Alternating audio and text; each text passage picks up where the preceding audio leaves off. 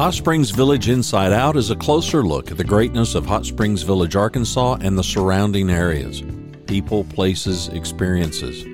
Hot Springs Village is one of the most beautiful places on earth. Join me, Randy Cantrell, and my co host Dennis Simpson as we engage in weekly conversations to explore Hot Springs Village inside out. Today's show is brought to you by Central Arkansas's favorite radio station, KVRE. Find them on the dial at 92.9 FM. Stream them live at kvre.com. REMAX of Hot Springs Village. The award winning REMAX of Hot Springs Village is the largest real estate office inside the village with over 30 full time agents and support staff. Visit them to learn more about this beautiful place to solve your real estate needs. Call them today at 1 800 364 9007. Find them online at explorehsv.com. They are REMAX of Hot Springs Village at 1 800 364 9007 or online at explorehsv.com. Ike Eisenhower State Farm. Ike and his award winning team have been serving the insurance needs of folks all around Hot Springs Village since 1998. Ike has qualified for State Farm's President's Club, Chairman's Circle, and Hot Springs Village Insurance Agent of the Year. Call Ike Eisenhower State Farm today at 501 984 4100. That's 501 984 4100 Find them online at ikeeisenhower.net. Call them today for all your insurance needs because, like a good neighbor, Ike Eisenhower State Farm is there. So, Ryan, when was the first time you saw your first feral pig outside? So, the first time I actually encountered a feral hog in the wild was one year when I was out bow hunting during deer season. Um, I didn't really have a lot of experience with feral hogs at that point, but I knew them when I heard them. You know, they're pretty.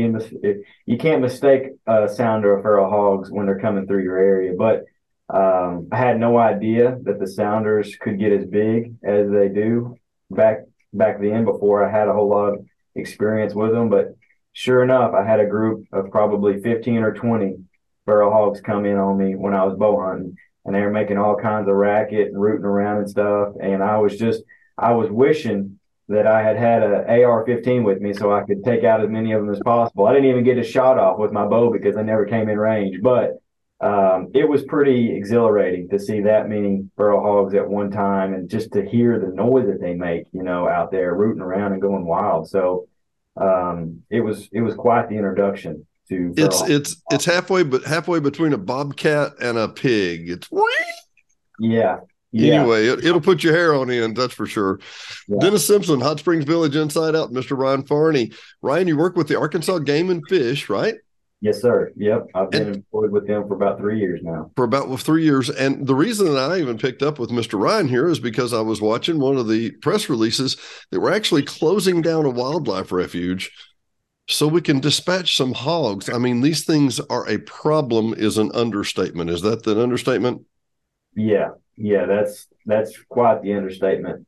And yeah, they're one of the, the largest threats to our in Arkansas. Um, when you consider invasive species, whether that be you know wildlife or plants, lots of scientists across the nation rank feral hogs right up there as number one. Well, I've seen the I've seen the video footage from places like Texas and whatever, and I mean, they literally overrun the place. It mm-hmm. looks like, and I understand that. And and we were talking before I hit the record button. I, I had a 55 acre farm out on Lonsdale, and uh, had a had 10 Mile Creek went right through the middle of it.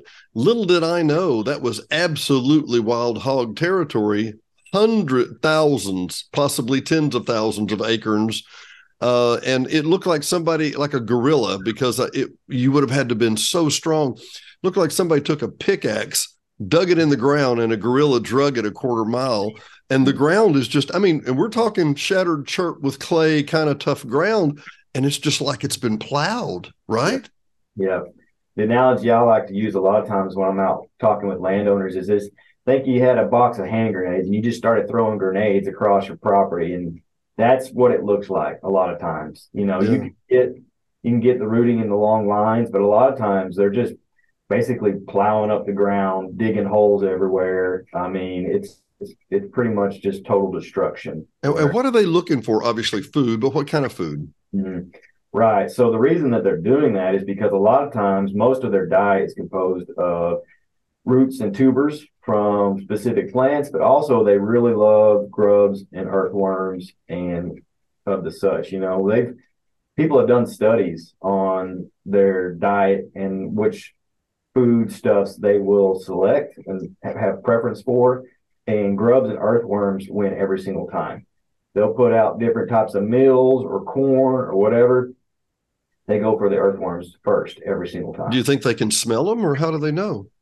I think that it's kind of like hit or miss. We're going to check here, we're going to check there. Um, and if they get onto something, because sometimes you'll have a little bit of rooting here, a little bit of rooting there, and nothing too extensive. You know, it, it turned over the ground, but it's not just total destruction. And so I'm thinking in those situations, most of the time, they've tested it out, they didn't find what they were looking for, so they're moving on. Mm-hmm. But in other situations, you've got your entire field overturned. And in those cases, they have found what they're looking for. And they're going to keep looking for it in those areas. And that's when you get the really bad. The and really if that's obviously if that's obviously what they want, they're going to come back looking for it again. Right, right. You know, so, they can root up some they could root up an acre a night if they wanted to easily. Really, and and uh, for those that don't know, and that's why I was trying to to share the story here. I mean, it literally looks like not a deep disc plow, but it looks like you've taken a breaking plow and you've turned the soil over intentionally. It's what it looks like. It's exactly what it is. You know, rototiller is an analogy people use a lot of times because um, they're sticking their snout into the ground and they're turning the ground over, just like you would if you were going to till up the till up the earth. You know, they're doing the exact same thing. Unless if you wanted to grow something there where there won't be anything growing there tomorrow morning, right? Right. Right. Or if you're trying to drag a tractor or plow or something and you Right. Well, well, and and so as I understand it, and I do not know these numbers, so I'm I'm curious. As I understand it, the real problem is not that there's a few hogs. The problem is is that they breed nearly uncontrollably. I mean, apparently, how long from gestation to what, are all those numbers? Right. So a lot of times in the wild, research has shown that um, female feral hogs can have around two litters a year. Now, potentially in a caged environment where they have all the resources that they could ever want, they can have up to three litters a year. And in the wild, again, we're talking about six to seven piglets per litter. So one female in the wild doing what she normally does on average is going to have around 12 to 14 offspring every single year. Every year. Every year opposed to a deer that might have one or two a year. Right. You know, you're talking about exponentially more reproduction in the feral hogs than you are something like a white-tailed deer. So, so they prefer the tubular tubers and they prefer the the uh, the grubs, but they'll eat acorns when they're hungry. Is that? I mean, oh yes, yeah, they will. They will mop up acorn acorns or anything really. I mean, feral hogs are very opp- opportunistic in their diet. Mm-hmm. They're omnivores. They will eat, you know, uh, any type of plant material that you know they find attractive, or they'll, you know, they'll eat something like an invertebrate or a snake. You know, lots of studies have shown that they will eat snakes very readily. So, really, I mean, people have even noticed just, you know, as you know, they were out monitoring their areas as they seen a bunch of hogs come through, and they notice they can't find any snakes anymore where they once would. Really? Mm-hmm. Well, and I, I, we had I just emailed you briefly about this. I didn't ask. Did you have any photos or any video you could share, or um, I, I mentioned that. And... I probably do have something I could share. I don't okay. know about I, um, right this second, but well, hang on just one sec. So Ryan, we're looking at a picture here that is basically is that just crop damage or what? What is is that corn or what is that? Yeah, that so this is a cornfield. pretty typical in areas where hogs are around agriculture. And sometimes it looks like this, and sometimes it's more um, hit or miss. Mm-hmm. Uh, in some situations, you get serious damage that looks exactly like this, and they, you know, they could be just in these areas running around and and finding a place to lay down and rest, or they're actively eating, you know, the corn off of the stalk. But well, let's let's give this perspective, and I think that's the problem here. I mean, if this is a corn stalk, this could be each one of these could be three or four feet high. Oh, easily. Yeah, yeah maybe even as much as six, right? Yeah, yeah. Okay, so this area we're looking at, and if you look closely, the the corn stalks at this height still look kind of like trees. But I mean, we're talking a quarter acre, maybe. I would say at least. And this is a drone photo. Right. Thing, to, the thing to keep in mind here is that, you know, it's easy to see this stuff from the air with a drone, but when you're just out looking at your fields, whether you're riding around in a truck or a tractor or whatever it may be, you you could totally miss this and not even know that you have an issue until later on. And so this is I'm just I say that to say that that's one of the reasons that we've invested in in drone technology, it helps us find the damage much more easily. But yeah, I, I, can see that with this one area alone. I don't know a whole lot about farming, but I can tell you this one area alone is hundreds of dollars, maybe a couple thousand oh, of just lost crops, right? Yeah, farmers can lose thousands of dollars in a in a night if you get a large enough sounder that comes in and does damage like this. Um, it it could be thousands of dollars within a single night, and that just compounds as the hogs spend more time in there, and that's why they're so serious about getting these animals removed out of these areas. Well, now, and, and let me go back around real quick as we're getting ready to go to the next slide here. But but to, to go back around, you're going you're having uh, the reason we met met or, or, connected is because some of the wildlife management areas not far located too far from the Hot Springs Village here are going to have to be closed simply so we can try and eradicate some of the hogs. What what's this about? Right. So USDA is the federal agency that we work with that comes in and aerial culls some of our wildlife management areas. I, being the feral hog program coordinator, work with our regional staff in different parts of the state to identify WMAs where the feral hog populations are the densest. These help we don't pay for the helicopter to come into our areas, but USDA does. Mm. They want to be as effective with their time as they can be and so we've got to identify areas where they're the densest. We're getting the most bang for our buck. And so we identify these WMAs, and that's where we dispatch the helicopter to. And that's why we're shutting down access for um, one week. And the helicopter comes in and removes as many feral hogs as possible on those areas. So, so let me put this in perspective, or not like I can, but ask you to put it in perspective. So the wildlife management area just outside uh, Perryville in that area, right? Well, what is the name of that one? Um, I apologize. You're kind of catching me off the cuff there. I don't, I don't know. It's it's two words, and I'm I'm blank on it right now. But anyway, try to cross from Heifer Farm, Heifer Farm and Heifer International and all that, the area where I'm thinking. Mm-hmm. Uh, but but the reason I, I asked that is because the the hogs don't know there's a wildlife management area, nor do they care they see one food, so, food source to another. And that area up there is located near a lot of water, uh, near lowlands, near near produce, uh, near farms. What what makes a wildlife uh, refuge area like that? I guess uh, is it a magnet for for the hogs?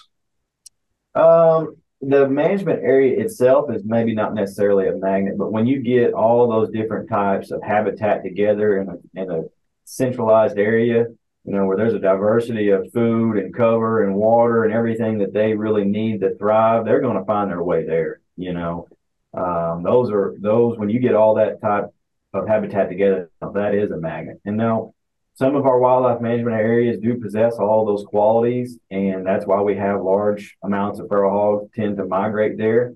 Some of our wildlife management areas don't have everything that feral hog needs, and so we have much fewer feral hogs in those areas. You know. Um, well, and you mentioned the first first story we started with was you telling a story about hunting or trying to deer hunt that day, mm-hmm. and all I could think was is you got a bunch of squealing hogs coming in and and trampling down everything and rooting up what they don't trample down. Deer are not interested in hanging around. You probably didn't even see a deer that day, is my guess. No, I did not have a successful hunt that night. Um, yeah, they don't deer don't like to associate with feral hogs very much. Um, if you have a large sounder like that come through, you're probably not going to see a deer for a while.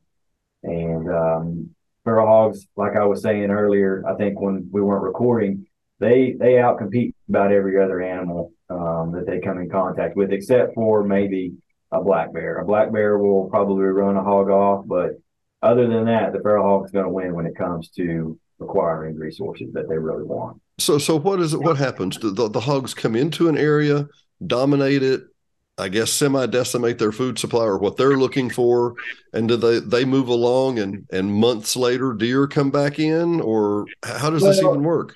Not necessarily. So the animals can coexist to a point, but you're never going to get them in close um, relation to one another. Like they're not going to be um, in the same field at the same time most most most of the time.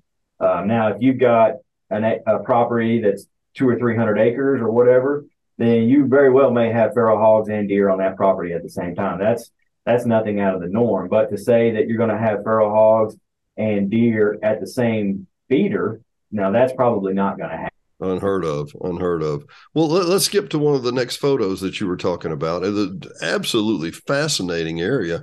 Uh, and were these hogs brought in from Spain, or what? I mean, were these domestic hogs that just went crazy, or what?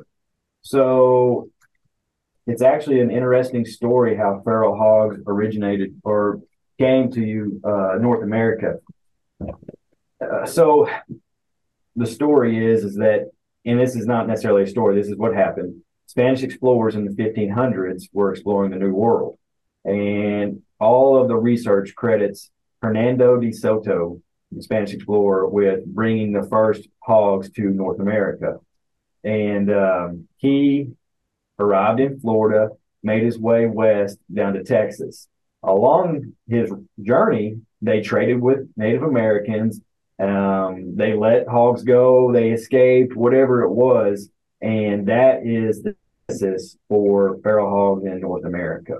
And they've been doing their thing ever since. So well, well, and and either one way or the other, we're not. The Hot Springs Village was founded on some of those names. DeSoto Lake behind me, some others. Uh, but if I'm not mistaken, we're probably not 15 miles either side of, of the DeSoto Trail right now as we sit. But but we don't have any hogs like this. But places like these farmlands, man, this is kind of decimated, isn't it? Oh yeah, yeah. This is kind of what you can expect to see. Like I was saying, if they find what they're looking for, you know, this is an area where they have either they've they've really keyed in on the roots of these of these plants. Now, this could be wheat, um, this could be Bermuda grass. Uh, I'm not sure exactly what this was, or they could have found a grub or an earthworm that they were really looking for. And this is the kind of damage that you can get in a single night. And this is when they start seeing the economic loss. You said a single night. Yeah, yeah. Right. Uh, this is what can happen. Well, let me ask. So, in my mind, in my mind, I'm envisioning this as wet woodland areas, maybe the the Delta East, uh, Little Rock to Jonesboro, you know, Little Rock to Monticello, that kind of thing, or are they just everywhere? Unfortunately, we find them in just about every county in Arkansas. Now they thrive in um, bottomlands, wetlands, along rivers and streams in the riparian areas. Those are the natural places where you would find feral hogs. But unfortunately, because people throughout time have decided that they wanted something to hunt outside of deer season, they have trapped them and transported them to other parts of the state. Are and, you serious? Yeah. Well, yeah. Let, let's let's talk about the hunting part real quick. So so is there open season on hogs all year round or what? So it's separated between private and public land. We've got mm-hmm. different rules for those two different areas. Public land is restricted to a specific time frame in the um, deer, bear, and elk seasons. And so on certain wildlife management areas operated and owned by Arkansas Game and Fish Commission, you can't take feral hogs at all and regardless of the time of year. And on others, you can within this specific window. And so you have to look at the Arkansas Game and Fish reg book, and that will give you your WMAs where you can take a hog and then the time frame where that is allowed. So that's on public land. Mm-hmm. Um, on private land, there are no restrictions on the take of feral hogs. You can take them day or night. You can take them with any type of method that you want to use, whether that be a gun, or a trap, snare, dog, whatever it is. There's no restrictions. There's no limits. Um, it's no holds barred on on private land in Arkansas. So, I know, and and I'm trying to help the the non hunter here real quick. I know that uh, the Game and Fish, who is a wonderful organization, and again, thank you for being here today, Ryan. Uh, but but Game and Fish, uh, for example, is is trying to keep the herd healthy for deer. Mm-hmm. You know, and I I'll say it again. People don't like to hear it, but you know, well, we don't want to hunt Bambi in the village. I hear this a lot. Oh, well, don't shoot our little deer. They're so beautiful. I'm like, that's fine. You keep them off the hood of my car. Well, we won't have any problem, you know. And and they're like, no, there's not too many. And I'm like, you don't understand what happens. Okay. Nature either works it out or game and fish comes in and works it out. And right up here in the mountains behind me, and, and when you start in the Ouachita National Forest, there's not a problem with game and fish coming out, taking an old car battery, knocking the lid off of it, deer come up and lick it and die a horrible death. Would you rather have that, or would you rather me shoot them and turn them into food? Your right. call, because right. we're going to have too many, and and nobody wants to hear that. I understand they don't want to hear that. Uh, I'm just curious because I where I was leading with that. When we manage the hogs on, on, wildlife areas, you're not trying to increase the breed or increase the herd. You're just trying to lower the numbers, right? That's exactly right. Yeah, we actually take um, quite a bit of flack, and there's quite a bit of resistance to this idea that people from the public can only take feral hogs off of our management areas within this specific time frame. But we have sound reasoning for doing that. That's not just something we did on a whim. Mm-hmm. Uh, and the reason for that, if I have a second to explain, um, is because back in 2016, we noticed across the state, not just in specific areas, but across the state, feral hog, the take of feral hogs on our wildlife management, wildlife management areas was open to everybody. There was no restrictions, there was no time frame, there was nothing. At the same time, the populations of those animals were increasing on our areas. We were seeing more of them. We were seeing more damage. The problem was getting worse. It was not getting better. And so we had to make a change. We had to do something differently. And at that time, we were doing some trapping. But what we found a lot of times is that the individuals that like to take their rifles out or like to take their dogs out, they would key in a lot of times on the areas where we were trapping, where we had corn out, where we had a trap out, because they knew that hogs were in those general areas. And so that was a good place to start. And if they had a successful hunt, they may get one or two hogs that night, and then they would be done.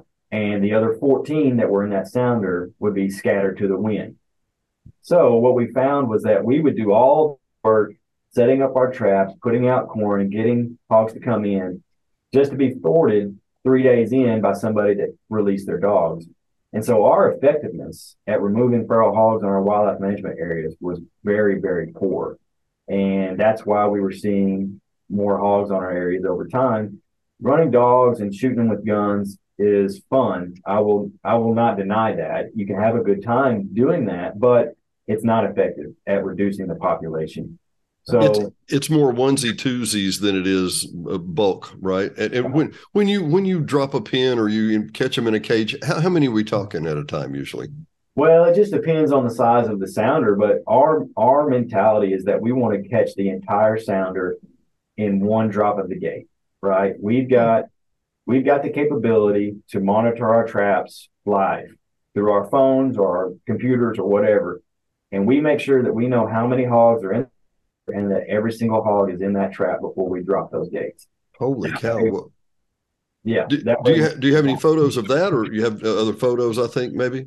Yes, yeah, I have a photo of some hogs in a trap that will demonstrate kind of what I'm talking about. And by the way, just because I'm curious, and I, I, I don't truly don't know the answer here, it, is are they good eating? I mean, I'd I'd heard they weren't so great. So I've heard mixed response from people. Um, some some folks will say that it's delicious and you're crazy to throw it away. And I've heard others people say that I wouldn't touch a feral hog with a 10 foot pole. So I don't know. Honestly, I I have in my life only had feral hog once. And it was honestly before I ever started this position and I was in college. It was sausage. I didn't think it was that bad, but it was sausage. So yeah. I, I haven't had it since. I had a friend of mine who, uh, Kendall, who was the barber here in the village and wonderful guy, unfortunately passed away a couple years ago. And he would talk about going to, uh, oh, I'm trying to think of the fish that he would get out of Lake Ouachita. And it was a, it was a big fish, put up a good fight. And I said, how, how's it eat? And he said, well, he said, there's this red vein in there. And he said, you got to soak it in salt water for two days. And then you cut that red vein out and then you cover it in buttermilk and then you bread it good with panko. And then you got to wet that set a couple of days to get all the stink out of it. And then you fry it up. I was like, hell, man, you could do that with with cardboard. You don't have what, what's the what's the deal in torturing a little fish? Just uh, you know, anyway, yeah. Some of some things are not quite so tasty, right? Right. That's right. I don't know. I mean, I think it depends on the person if they like it or not. So yeah. So we're looking at what nine, so, eight, nine hogs here. This is a, a typical sounder. This is kind of what you would expect to see in most cases. And um, this is a, a, screenshot from one of our live view cameras that I was re- referring to. And just to go back to the regulations on the WMA real quick, when we changed from people can take feral hogs um, anytime they want throughout the year to you can only take them on certain WMAs within a specific time frame. Mm-hmm. That happened in 2016. In 2017, our trapping effectiveness went up 240%. Are you serious? One year, our effectiveness went up 240% across the state. And I understand, no, no, and, and get it. I, I, understand. Number one, we have to have private places or private. We have to have set aside places. There's no question. I mean, we, we have to have some organization there. But on the second side of that, I, I know you guys have a lot of different contributing factors to make a decision as to why. And I thought it was interesting that you you combined it with elk and what what was the other season? Bear. Elk, bear, and and yeah. So uh, you, it would be fair to say very clearly these hogs are predation. Is that an easy word? Yeah. Yeah. Okay, but but bear and elk, we want to prosper, right? Sure, we want deer, bear, and elk to prosper. We want those populations to flourish. Um, but it's a lot harder for that to happen when you've got a large population of feral hogs in the same area. They consume a lot of resources. They degrade water resources. I mean, it's they offer no ecological benefit to the to the landscape. There's you know nothing preys on them. Uh, they no they have no natural predators, and so nothing can sustain themselves off of a feral hog, except for maybe when you know they first have piglets or something. So nothing eats them, and they they they contribute nothing. They just take what they do. So, give me some objectives here. You're you're the you're the wild hog manager here. Mm-hmm and you'd like to reduce this number 25%, 50%, 75%. Yeah, well, hundred is the goal, right? I mean, we, we're we in Arkansas, we've got the feral hog eradication task force. You know, it's kind of in the name that we want to eradicate the population in Arkansas. That is a very, very difficult task, a very daunting task, just because ninety percent of the land in Arkansas is privately owned, and so sometimes you get landowners that are more than happy to work with you, and sometimes you get landowners that they kind of like the hog. They kind of want to keep a few around, you know, to hunt or whatever. And so it's it's hard to it's hard to get eradication. Um, uh, it's hard to visualize eradication throughout the entire state. My goal in working with the game and fish is to eradicate the populations on our wildlife management areas first. Sure, I, I can understand that. And in my mind, I'm thinking keep a few around. Yeah, I don't see how you keep a few around if they had six to seven piglets uh, uh, every six months. Yeah. Now that's not it's not really feasible. I mean, if you've got a few, you've got many. You know, it doesn't take long. Well, tell tell me more about the the the, the basic structure. I mean, why aren't there 50 here? Do, do, they eat themselves out? I mean, what's what's their MO? What what's their standard process? So this is a typical sounder, like I was saying. Sounders are matrilineal groups. So you've got related females. So your bigger hogs here in this picture are probably all related females. Mm-hmm. And then you've got their offspring, and that is your typical sounder. Eh, now, the boars, they do their own thing. They travel large distances from sounder to sounder, breeding and then moving on. Uh, but they do tend to be territorial. Uh, mm-hmm. So they will occupy a territory and they will push other sounders out of the area. Studies have researched this, and that's typically what they find. Sounder territories will overlap where you have critical resources. So if there's, let's say, a pecan orchard, a lot of mm-hmm. times you will find that um, home ranges will overlap in those areas or a critical water source somewhere. They'll overlap, but a lot of times they're territorial and they'll push them out. And so that's probably why we don't see more in this photo than what we are right now. So this explains to me, and I had mentioned to you earlier that uh, on my 55 acres, I, I, I, found 85 to 100 pounder that made out a squeal that'd curl your hair, and all I could think was, is which tree has low branches around here? Because I'm ready to get. I mean, and and you say territorial, they mean it. They're they're not just kind of like woof woof, bark bark, stand back. I mean, they'll come at you. They don't have a problem with it. Yeah. So to other feral hogs for sure, to other animals for sure. Now to a human being, on the other hand, a lot of times if they encounter a human in the wild, they will not be aggressive to you unless you are being aggressive towards them, right? So mm-hmm. if you are um, if you are actively moving towards them, if you get in between a sow and her piglets, that's when they will tend to be aggressive, you know. Um, but if you if you're just walking a trail and you tip and you see some 50 yards away from you, they're not going to slick their ears back and charge you. You know, they they've got a flight or fight just like everything else. Yeah. And they're going to choose flight if they can. So, so and I, I made the wrong point there. I, I saw a lone male, a, boar, out in the nature, out, out in the woods, and then the the you say they call sumners, sumners, sounders, sounders, sounders. Sorry. So and and then so the females typically typically travel in sounders, and and the boar males travel alone, basically. Yeah. Huh. Yeah. So, so, you might have a, a, we, we might have in this area, we might have a, a boar passing through, but he's not going to decimate an area like a, a sounder would over here. Typically not. Typically he's not going to do as much damage, but um, a, a lone boar can can do plenty of damage, a lot more than you want in your hayfield or in your food plot or something like that. But yeah. um, when you've got you know eight or nine individuals here, they, they can definitely do a lot more damage than the same. Wow, wow. So, did you have some more photos to show us? Yeah, let's move on to the next. One. Okay.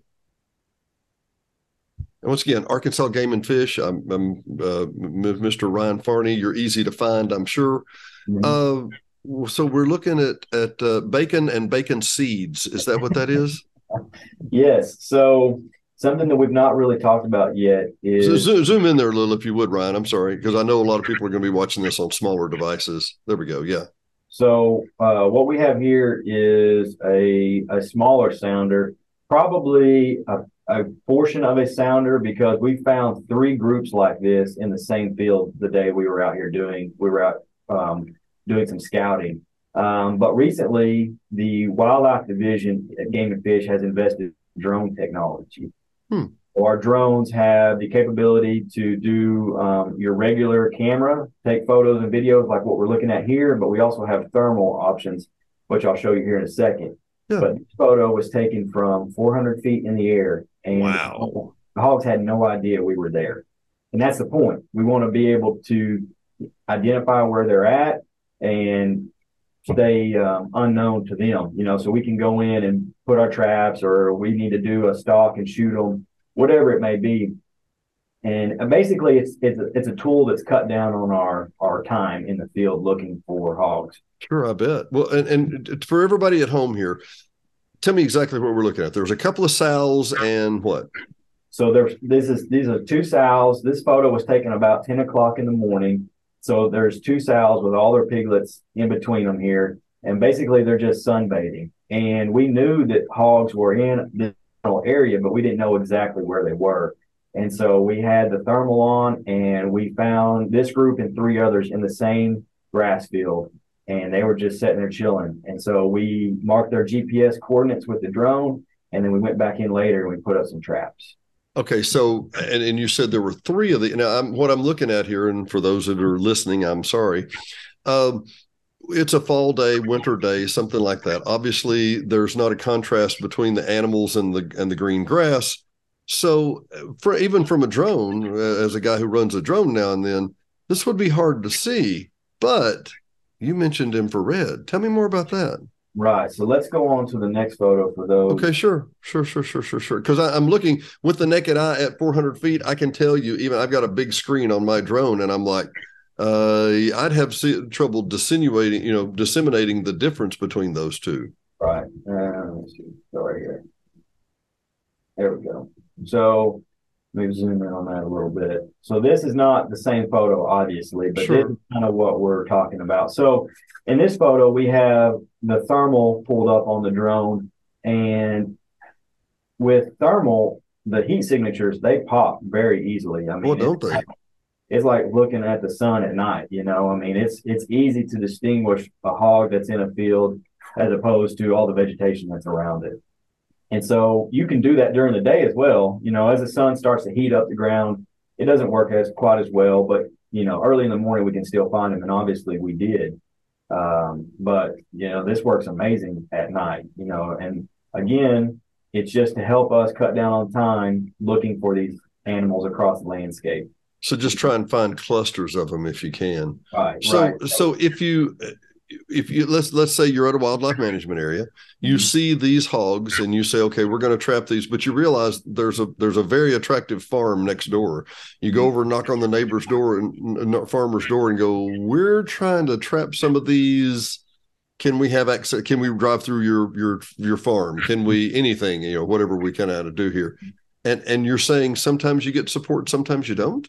That's exactly right. You know, sometimes hmm. the landowners they're more than happy to help because they they don't like the hogs any more than we do. And then sometimes you get the landowner that enjoys going out with his, you know, his AR-15 and and you know shooting at them every once in a while, and he doesn't want us to trap them all off. And so, I mean, we can't do anything about that. Yeah, you know? sure. We, we got to do what we can do, and um, so, you know, we we just we try to be as effective with our time as possible. Sure, uh, sure, sure. Well, I tell you what, and I, we need to wrap up here. I know, and thank you so much for your time, Ryan. Is there anything else that we haven't mentioned, or can we talk about how to get in touch with you if we have any questions? Yeah, let me stop my sharing real quick. Okay, sure. Thank you. So yeah, um, it's very easy to get in contact with me. Uh, you can just call the general uh, Arkansas Game and Fish number. I'm located here in Little Rock. My office is, um, but you can also reach me at um, 501 912 9541. 912 9541. That's right. Okay, and we'll we'll probably post that in the bottom notes.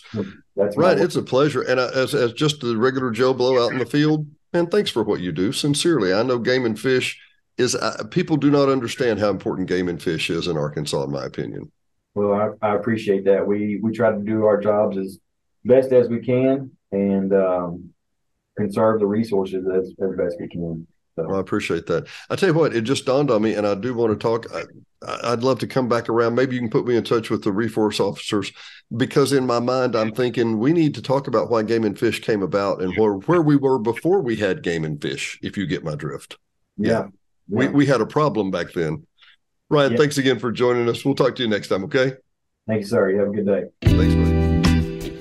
Thanks for watching and listening to Hot Springs Village Inside Out, a weekly podcast starring Hot Springs Village, Arkansas.